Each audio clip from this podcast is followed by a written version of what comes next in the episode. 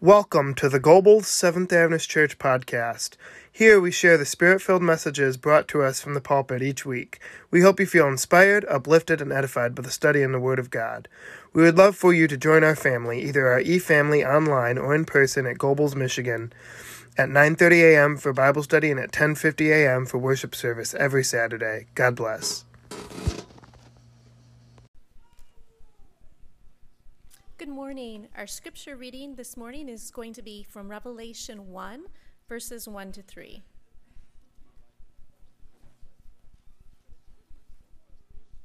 Revelation one, one to three.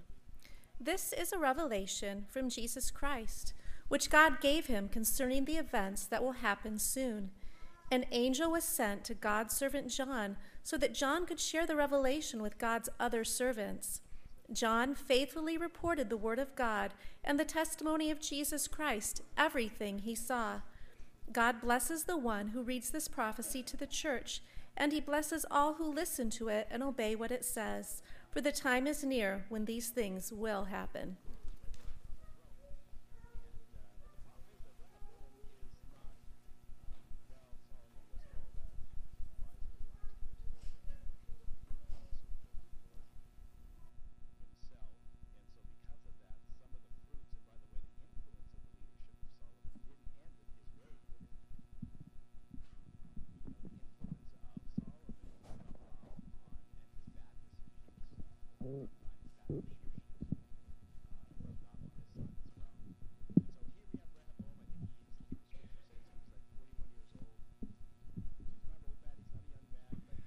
We, we have a fund for a dedicated mic at the piano for the new year, if anyone would like to contribute.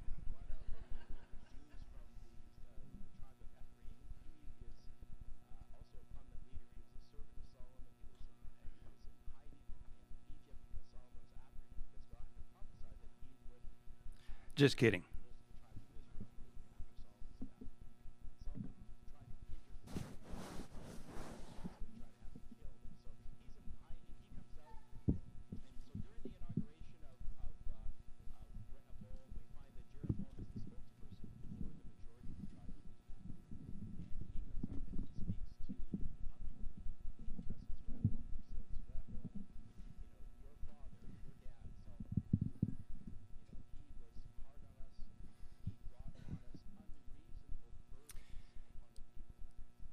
Have to um, apologize to those of you who uh, like Christmas music exclusively this time of year, um, but I'm uh, I'm pleased to see that the Spirit works these things out. My song does fit with the theme uh, that we've had so far about uh, God will take care of you.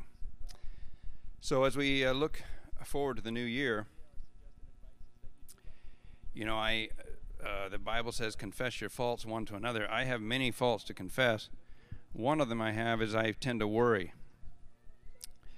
Uh, but this song reminds us that um, it's not only our privilege, but our sacred duty uh, not to worry. We can rest in the arms of our Heavenly Father.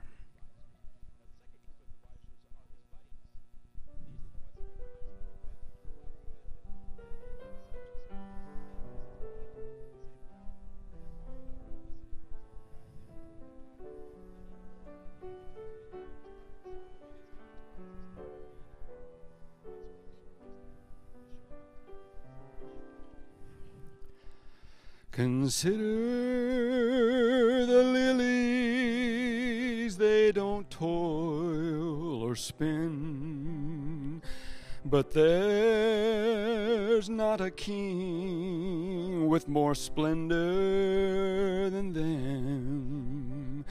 Consider the sparrows, they don't plant or sow, but they're fed by the Master who watches them grow.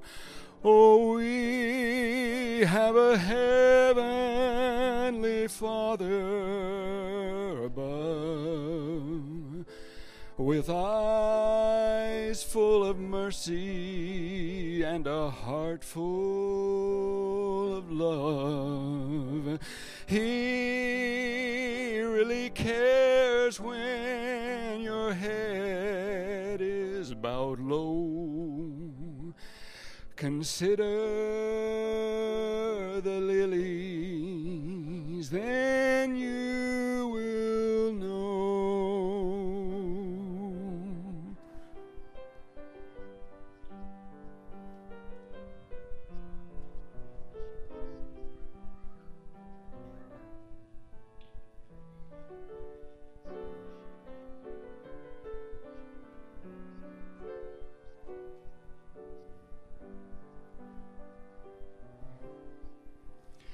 Oh, may I introduce you to this friend of mine. He hangs out the stars, tells the sun when to shine. He kisses the flowers each morning with dew. Oh, but he's not too busy to care about you.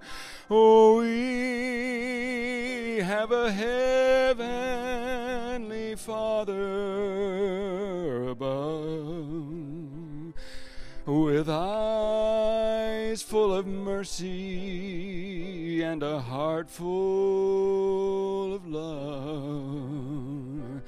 He really cares when your head is bowed low. Consider the lilies, then you will know. Oh, we have a heavenly Father above, with eyes full of mercy and a heart full of love.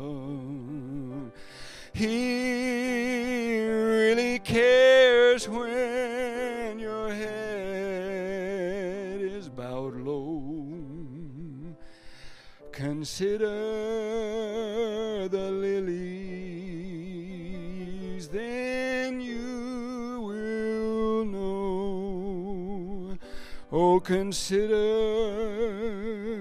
the lilies, then you will know.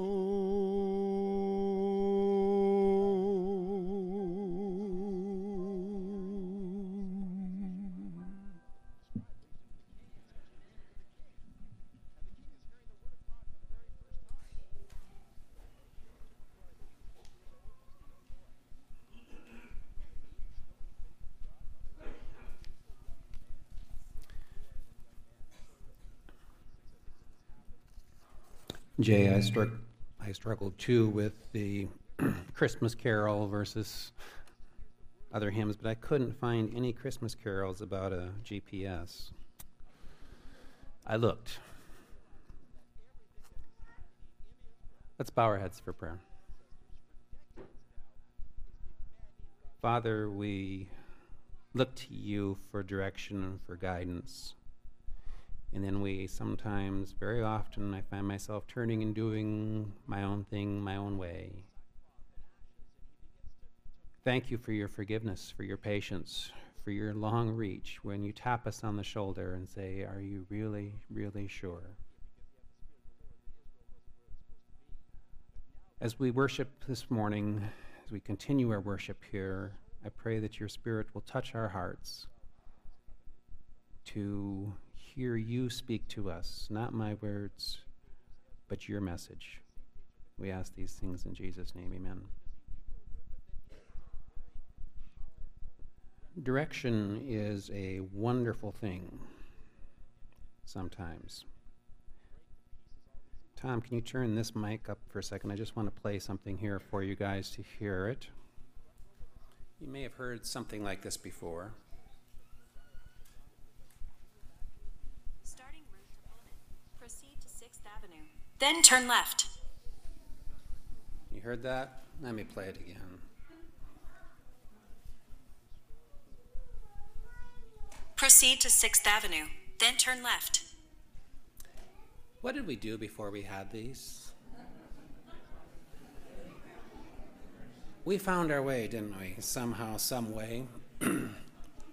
I grew up learning to navigate the countryside between Wisconsin and Yellowstone National Park by sitting there with the atlas between my father and my brother and giving directions, which they usually followed, but sometimes they ignored. But it's interesting, too, misdirection is a, quite a wonderful thing. When Chad was telling his story about getting stitches this morning, one of my jobs as a hospital chaplain was to help the nurses calm the patients down.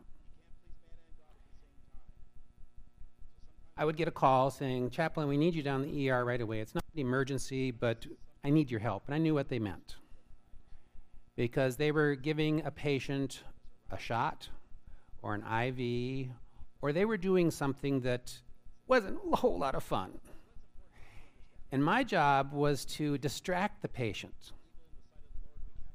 The nurses discovered that I was willing to sacrifice limbs in order for them to do their job in an easier way. What I mean by sacrifice my limbs is I would let the patient hold my hand, my arm, but not my throat, and squeeze as they were anticipating the agony of an I V. How many of you like donating blood?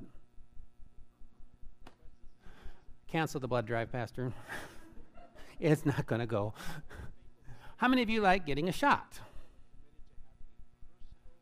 No, I don't think so. You haven't had enough. You'll get your share by the time you get to be six.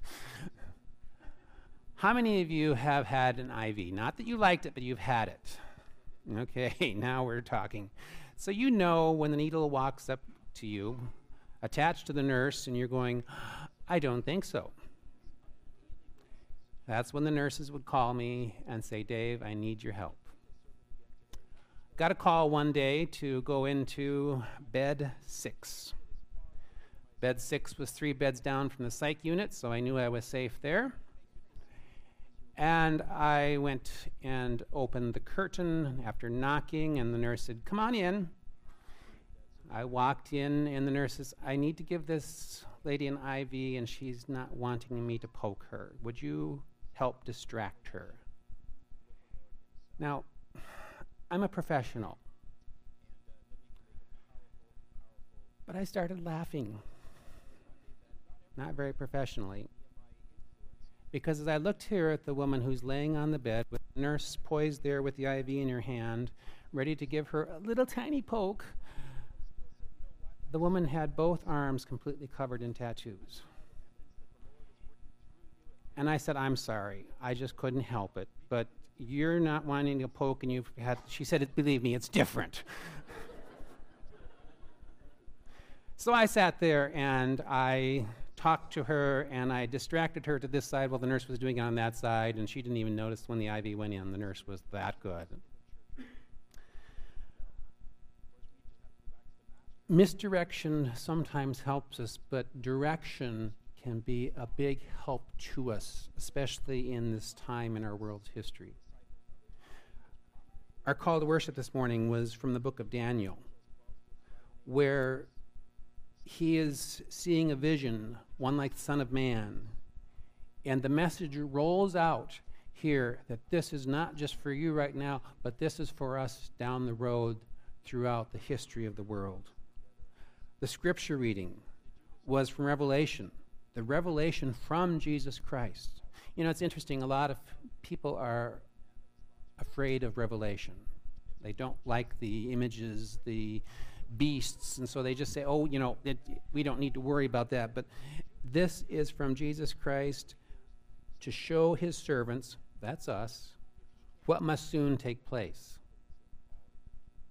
You catch that? I'm driving down the road in my truck, and my truck G P S says, "Turn right in one mile."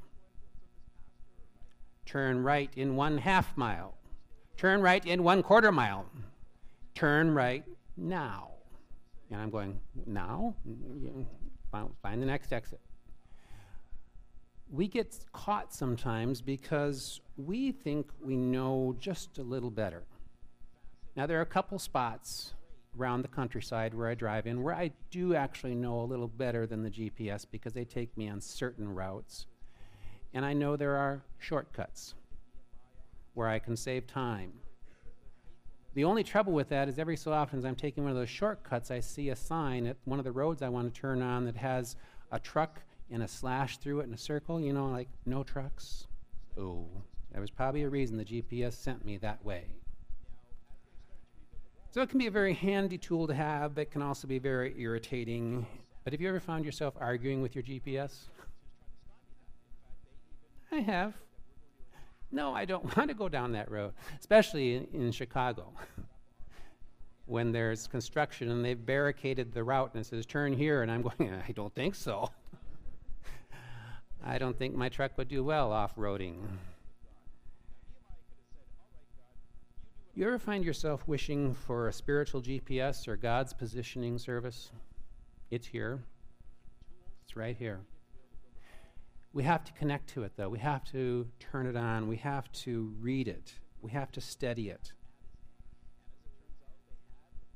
This week, someone shared a YouTube message with us about the end times and how to be preparing.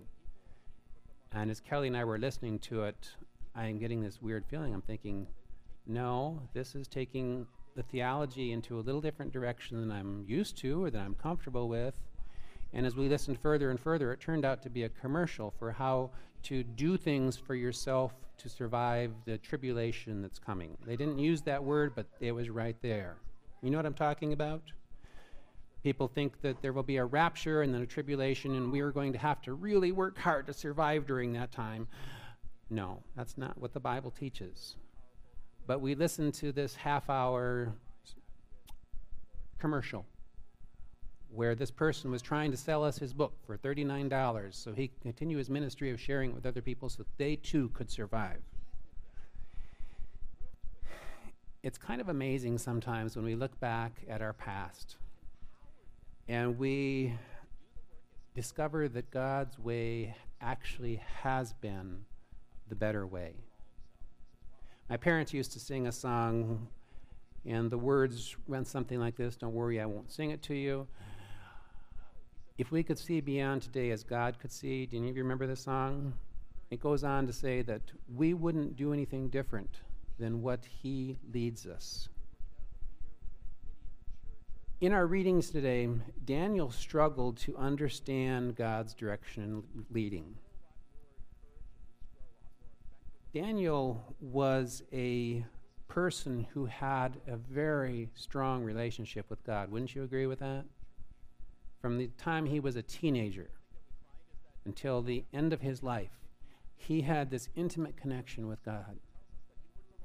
There's another story in the Bible of a person who had a relationship with God, and that's in Isaiah six. Don't turn to it now. I just want you to listen and think about it, but read this story later this afternoon or tonight or tomorrow, whenever you want to. But this is a story of Isaiah and his commission. In the year that King Uzziah died, I saw the Lord, high and exalted, seated on a throne, and the train of his robe filled the temple. Isaiah is having this vision, and he sees God in heaven in all of his glory. And it said the train of his robe filled the temple. Now, I've seen several royal weddings where the princess train goes back many, many yards. And eighteen, twenty-four, I don't know, seems like it's a thousand sometimes, bridesmaids holding the train so that it doesn't trip her up. I don't see how she moves it unless they put wheels under it somehow, and you just can't see that. It's so long. But Isaiah sees God's train filling the temple, the, the presence of God, the glory of God. It filled the whole temple. Above him were seraphim, each with six wings. With two wings they covered their faces, with two wings they covered their feet, and with two they were flying. And they were calling to one another, "Holy, holy, holy is the Lord Almighty. The whole earth is full of his glory." At the sound of their voices, the doorposts and thresholds shook, and the temple was filled with smoke. Talk about a show. Talk about a glorious view of what God's presence is like. And it doesn't even begin to portray, does it? Because we can't understand some of these things. We see them, we hear them, we go, yeah, I can relate that to a light show I saw one time, but this is greater than that. I can relate that to meeting somebody really important one time, but this is greater than that. The doorposts were shaking. The thresholds are rattling because of the glorious song of these angels. Isaiah writes these words, "Woe to me! I cried, I am ruined. For I am a man of unclean lips, and I live among a people of unclean lips, and my eyes have seen the King, the Lord Almighty." Now, some people have suggested, some scholars have suggested that Isaiah was part of the ruling culture. He was a prophet of God because he had a vision, but that his religion had possibly been a little more formal, a little more stern, a little more unbending than he really needed to be. He knew the rules, is what I'm saying. He followed the playbook. He did what he was supposed to as a good person. And yet, there was something missing in his life. There was not that intimate relationship between him and God that made him into a different person. I'm ruined. I'm a man of unclean lips, and I live among a people of unclean lips, and my eyes have seen the King, the Lord Almighty. As you look around you, where do you live? Do you live among people with bad habits, bad life practices? It's easy sometimes to just kind of pull our robes around us, so to speak, and say, I'm not like them, and I thank you, God, that I don't have those problems. But we know that's a dangerous place to be, isn't it? It's a dangerous thing to say. It's a dangerous thing to think. And when we find ourselves even thinking that, we need to pull back and say, but God, woe is me. I have unclean lips. I have unclean thoughts. I am not in a good, solid relationship with you when I start pointing at someone else and saying, wow, look at how bad they are. I must be pretty good. John Wesley struggled with that problem. In his early part of his life, he made the statement, I'm better than most of the people around me, so I must be okay. Until he had that revelation, that moment when he really met Jesus for the first time. And it changed his life completely. Verse six of Isaiah six, "Then one of the seraphim flew to me with a live coal in his hand, which he had taken with tongs from the altar. With it he touched my mouth and said, 'See, this has touched your lips. Your guilt is taken away and your sin atoned for.'" So the angel flies to him, touches his lips with the burning coal, and says, "You're okay." Now, did that give him license to go back to doing what he was wanting to do and been used to doing? No. It changed him. It changed him and it redirected him. He was no longer misdirected, he was redirected. Verse eight, "Then I heard the voice of the Lord saying, 'Whom shall I send and who will go for us?'" And you remember his answer. Send me, send me, send me. What would it be like around nominating committee time in church if we're doing nominating committee and everyone's standing around saying, I'll do that, I'll do that? That would be strange. If you want to get some interesting phone calls, work with the nominating committee and call people and you say, hi, I'm Dave from the nominating committee, and you hear zzzz. Not really. People are usually pretty good about it, but not always. Here am I, send me. Isaiah had a transformation that affected his ministry and his life, that led him to learning about and writing some of the most sublime prophecies about the Messiah. You read what he wrote, what he was given by inspiration to write, and he foretold about the coming Messiah. We're told that we need to study Daniel and Revelation, and I might add in there Isaiah. And when I was talking with people in the hospital, sometimes I would say, you, you read the Bible, as we were talking about that, and they go, no, I don't know what to read. I'd say, read the Gospels. They're great stories, and they tell you about a God who loves us. Okay, I'll try that. But I want to give you a word of caution here. Don't just learn the facts. Stop and think, why is this important to me? Why is it important that I volunteer for Jesus? Why is it important that I step out and do things? It's not that I'm supposed to, because I can go through all the motions and still not be a good person. I was having a discussion with a young man one day, and he knew a little bit about Adventists, and he said, so, do you believe that if you go to church on Saturday that you will be saved and have salvation and go to heaven? I said, no. He kind of pulled back and said, what? And I said, there will be people who have gone to church every Saturday, but they will not be in heaven because of what's inside. And he said, oh. Kind of took the wind out of his sails, because he was ready for a fight. I found out later that he had some other issues, and he was ready to have a good argument with me, and I wasn't going to go there with him. But we don't have salvation because we attend church on a certain day, or we eat a certain kind of food, or we don't eat a certain kind of food, or don't do a certain kind of thing. We have salvation because we trust in Jesus. We're listening to our God protection system, where he is saying, this is the way, walk ye in it.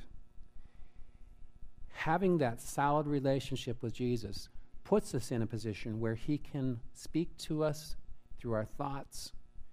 He can help us over some of those rough spaces. And when we follow his leading, it will change our life in a way that we may not be expecting. There are a lot of things that can distract us from our relationship with God and from Jesus, aren't there? There's a lot of things that get in the way. I don't want to name them here, thinking about some of my own. I don't want to say things because some of you might think I'm pointing the finger at you because you struggle with those things too. I hope not. But there are too many things that stand in our way when we should be taking the words that Paul wrote in Hebrews four sixteen. Let us therefore come boldly onto the throne of grace, that we may obtain mercy and find grace to help in time of need. What's your time of need? It's when you need something. It's when you are struggling to make a decision and you need something. You can boldly come to Jesus and say, I need something here. And he says, yeah, I know. And here's what I have for you. And we say, but I need something, and this is what I need. He goes, no, you don't need that, but here's something else. When we start arguing with our G P S, when we start arguing with our God, we don't pay attention to the messages that are given to us. Jesus is our pattern, our example. He's been given to this world so that we could follow his example, so that we could see how he lived. And you say, well, Jesus never struggled with computer addiction because there weren't computers. I've got him there. No, but he struggled. He was faced with the opportunity to deal with addictions, to live with addictions, because addictions are nothing new. It may not have been marijuana or heroin or meth or things like that, but people have been doing things that affect their body for thousands and thousands of years. These are not new things. There are addictions to overeating. Hopefully you're all breaking away from that after this last week. There are addictions to oversleeping. There are addictions to undersleeping. You know, we, we get in this curious mindset sometimes where we are addicted to something. We're addicted to relationships. And God says, I need you to break out of that addiction. You can come boldly to the throne of grace and say, God, I need help. I cannot do this on my own. He says, yes, I know, but my grace is sufficient. I will give you what you need to overcome this. We have to fall before him, realizing and admitting that we cannot do this on our own. You know, we're taught as we're growing up to be big boys and big girls and tie our shoes by ourselves. You know, how proud are we when our kids do things like that? My nephew's wife sends out baby pictures of her two kids every day to family. And there was recently a three-minute video of her son, who is what, almost four now, who was helping his sister, who's almost two, get her vest on. And it had a zipper. He had never done a zipper before. She said there was a lot more to the video than I had time, but I didn't think you'd want to watch six, seven minutes of him struggling. But he got the zipper, and you should have heard his cry of glee. I got it!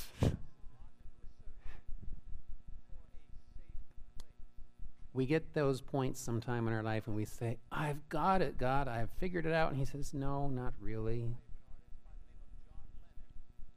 You're getting picture, but you don't have the whole thing yet, but keep working, because I have grace that will help you get to the next part. I have grace that will take you to the next step. We have to humble ourselves before God and not come to him thanking him that we're not like everyone else, but understanding that we are weak, we are unable to do this on our own, but with his help we can overcome. And we need to offer our fervent prayers to him. Spend time communicating with him. Don't be so quick to trot out the wish list. God, I wish this was going to happen. I wish this was going to happen. I need this to happen. You're, you're paying attention to writing this down, God? No, we don't say that, but sometimes we think that. But we need to remember that when we offer our fervent prayers to God in the name of Christ, that God hears our prayers, and if we make a sincere surrender to him, he is going to be there with us, no matter what we go through. We need to realize that it, our own efforts, our own big girl, big boy routine is not going to get us into heaven. But it's only when we hold tightly to Jesus' hand that that will make a difference for us. If we believe in the power of Jesus' name and present our petitions to God, he will never turn us away. Our help comes from God. He holds all these things in his hands. And sometimes we think if we vote one way or the other, we're going to affect things? No. God sets up kings and he takes down kings. He sets up countries and he takes down countries. Look at the progression from Daniel on, where he told what was going to happen and precisely how it happened. We have to believe that the God who does that is watching over me and has set boundaries in my life of things he needs me to do, things he needs me to accomplish, ways he wants me to respond to situations, and realize that we can do it with his help. Then at that point we can have peace in the assurance that his love is exercised towards us. What does it mean when love is exercised towards you? What does it mean to exercise? Something I don't like. We all should be doing it, especially after Christmas and New Year's. Exercise, exercise. You know that most Americans follow two forms of exercise. We jump to the truth and st- stretch the facts. But when it comes right down to physical exercise, and I'm the first one here to admit that, we're not always real good at it. Doing the physical things that need to be done to help our body. And spiritually, sometimes we're even worse, because we do not exercise our faith in him. We do not reach out and lay our plans before him. Our peace is in the assurance that his love is exercised towards us when we are reaching out to him, when we have made the commitment, Father, I need you in my life today. A number of years ago, a friend sent me a prayer over email. It was fairly early in the time of email, so I was quite impressed with it. It went something like this. My morning prayer. Father, so far today I haven't stolen anything. I haven't hurt anybody. Haven't done anything mean. Haven't overeaten. But I'm about ready to get up. Bless me. And that's a prayer that probably we can relate to. And as we go through the day, there's little opportunities come up for exasperation, for frustration, for irritation, for anger pop in our way. And when, unless we're exercising that relationship with God, those things take hold in our life and they start overwhelming us. If our faith grasps the assurance that God's love will be exercised towards us, we can overcome anything. When we take that promise, then we are standing beside Isaiah saying, Father, send me, send me. Help me to go today where you need me to go. Every angel will be commissioned to help you that you need. In my listening through the Old Testament again, I'm hearing some of the battles where the Syrians came and attacked Israel, and one angel slew how many of the enemy troops? one hundred eighty thousand, one hundred eighty-three thousand, something like that. A whole lot. One angel. And God said, Jesus said, if I needed them, my Father would send legions of angels to help me. And he said, I'm telling you that if you need this, I will send you help. But we do not get the victory without some pain. When I was a kid, I used to watch Star Trek, and I always loved it when they would do the injections with that little box that made a funny noise. They would wave it over them, and it would go, and they would get the medicine inside, and there was no needles. They went, yes! Sometimes we need the needle. Sometimes we need the pinpoint of pain, or sometimes it's a larger thing, to really impact in our mind that there is a lesson to be learned here. But we need to remember that we can call upon God and he will help us. Pavel Goya is a pastor who talks a lot about prayer. He had a father who firmly believed in prayer. He tells several stories where he would call his father and say, what should I do? Because he lived in communist Romania and struggled because he was an Adventist, and the Adventist church was not in favor in Romania. And he would say, Dad, what should I do? And his father said, well, what do you think you should do? And he said, well, this is what I think I should do. Have you prayed about it? Well, yes. Have you prayed that you're praying for the right thing to be praying about? No. I want to run that by you again. Have you prayed for the right thing that you should be praying about? Because sometimes I get caught up in the moment and I forget the bigger picture. He tells a story of one time when their church was having a meeting. At that time in Romania, there was a law that you could not have more than two church members together because they were afraid religion would happen if there were more than two. So one night they had gotten uh, the church together for a meeting, and they were betrayed by somebody, and they heard the police cars pulling up outside of the church. And there was a knock on the door and says, you all need to come on out, and they knew what that meant. That meant beating, meant imprisonment, meant fines, and they're all sitting inside going, what do we do? And his father, who was the pastor, turned to his congregation and said, we go out. And he went to the back doors and started out, and nobody followed him.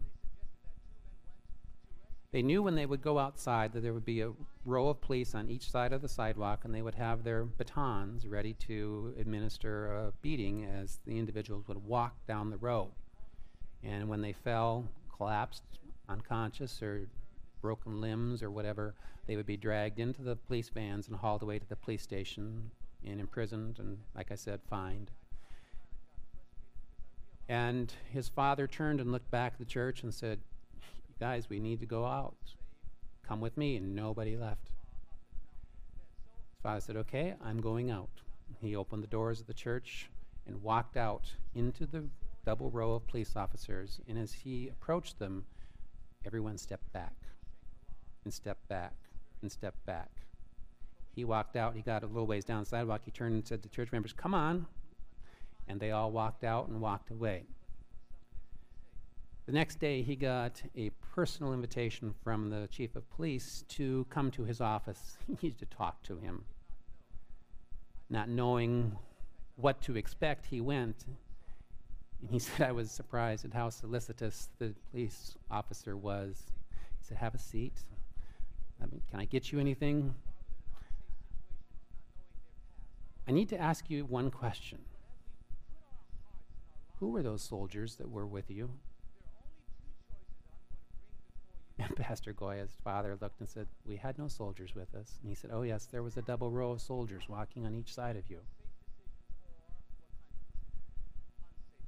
God will send his angels to protect us when we are doing his bidding, when we're saying, "God, send me, help me to go where you need me to go." He sends his angels with us. Now, they don't always protect us from some of the things that happen in this world, but he says, "Don't worry. I will take care of that. When you come home to heaven with me, I will repay you many times over for what you think you have lost here on this earth." God's G P S will not fail us. When we take the words of the song that we're going to sing for our closing song, "Abide With Me," turn your hymnals to hymn number fifty and sing these words and say, "God, I need you to abide with me in my life today." There are issues, there are problems, challenges, opportunities, whatever you want to call it, that I'm facing right now, and I do not have a clue as to how to make this happen. I know what I would do, but in the past I've discovered that when I do things my way, I end up in trouble. So sing these songs, sing this song with me. Please stand as we sing "Abide With Me," and think about how I need to include God in my plans of my life today.